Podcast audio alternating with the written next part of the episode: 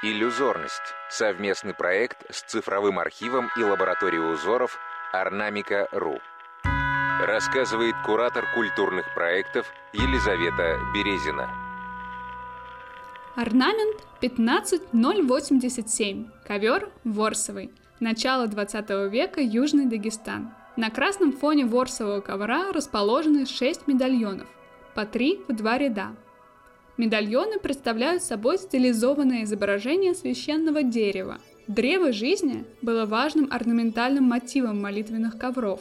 Своими корнями, стволом и ветвями древо объединяет 3 части мироздания – нижний мир, земную жизнь и высший мир – рай. На центральной оси композиции расположены еще 2 маленьких медальончика-розетки. Вокруг них размещены ромбы и орнаментальные элементы, напоминающие силуэты павлинов. Бордюр имеет 3 каймы.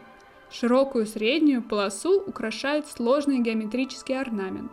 На узких лентах каймы – орнамент из треугольников. Считалось, что краями молитвенного ковра ограничено чистое пространство. Совершая молитву на таком ковре, молящийся отделен от мира обыденного и устремлен к духовному миру.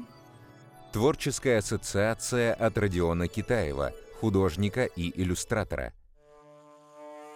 Дагестанский ковер, что мне интересно, потому что я приехал как раз из Дагестана, был на майских. Наверное, напрямую с Дагестаном я его не могу ассоциировать. Вот здесь скорее какая-то классическая история с аэропортом или какими-то розетками коврованными. Вообще это похоже, наверное, на какие-то звездолеты, пиццу или что-то такое. То есть такие ячеистые или компьютерный игру с червячками-птицами, звездочками, которые надо собирать, пирамидами майя, через которые надо перепрыгивать.